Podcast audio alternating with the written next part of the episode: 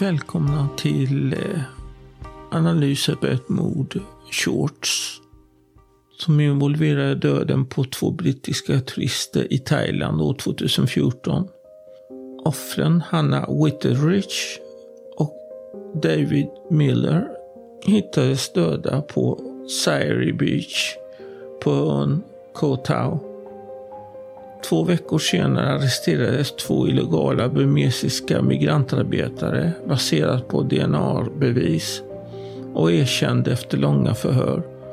Dock kritiserades polisutredningen och rättegången starkt för bristfällande hantering av bevis, förorening av brottsplatsen och brist på expertis vid insamling av forensiska bevis.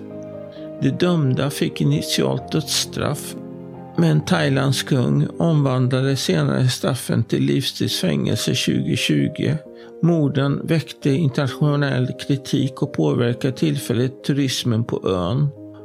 Bakgrunden, Koh Tao är en populär turistö i södra Thailand känd för dykning och marinliv.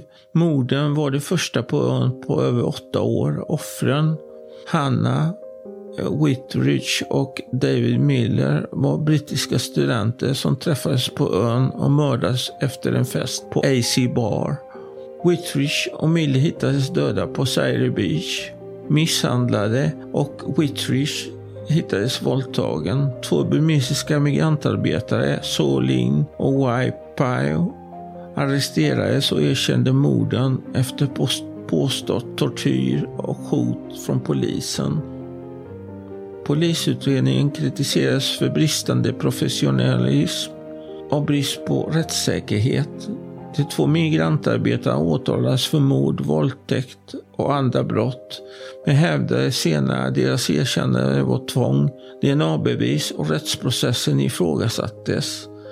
En 18 dagars lång rättegång inleddes i juli 2015 där de två migrantarbetare dömdes till döden baserat på DNA-bevis. Rättegången kritiserades för bristfällig rättssäkerhet och påstådda brister i utredningen.